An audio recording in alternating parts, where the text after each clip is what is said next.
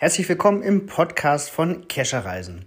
Das Team hinter Kescherreisen besteht ja nicht nur aus mir und aus Annette, von der ihr sicher schon viel gehört habt, sondern auch aus ganz vielen anderen sehr kompetenten, netten, zuvorkommenden und fachlich gebildeten Mitarbeitern. Zum Beispiel Arne. Und der ist heute zu Gast im Podcast. Arne, ich würde dich bitten, stell dich doch ganz kurz vor, äh, dein Geocaching-Namen, was du bei Geheimpunkt machst und äh, was so deine Lieblingsbeschäftigung ist hier. Ja, hallo, mein Name ist Arne, mein Geocaching-Name ist Spline1.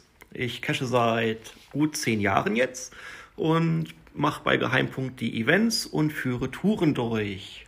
Was denn für Events, Arne? Ähm, hauptsächlich Firmen-Events mit Veranstaltungen, wobei die Firmen viel Spaß und ein schönes Workout für ihre Kollegen haben. Also ähm, Geocaching-Events nicht, nicht wie so ein Stammtisch, sondern irgendwie ein Firmen-Event, eine Schnitzeljagd, eine Schatzsuche. Die, Ge ja, erzähl doch darüber ein bisschen. Wie läuft sowas ab? Genau. Wir machen quasi Schatzsuchen für Erwachsene. Das heißt, es ist kein Kindergeburtstag und die Erwachsenen haben immer sehr viel Spaß dabei. Am Anfang klingt es manchmal kindisch, wenn sie es machen sollen, aber am Ende sind wirklich alle hundertprozentig begeistert.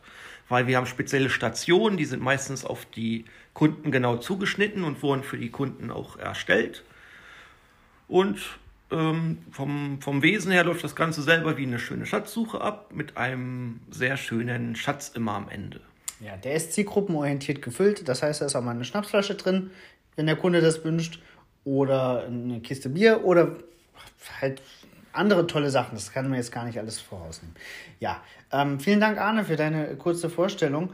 Wenn ihr sowas auch mal erleben wollt in eurem Unternehmen, dann könnt ihr Arne buchen als Guide für eure Tour. Der arbeitet euch eine tolle, maßgeschneiderte Schnitzeljagd aus. Noch ein letztes Wort? Vielen Dank fürs Zuhören und bis bald vielleicht.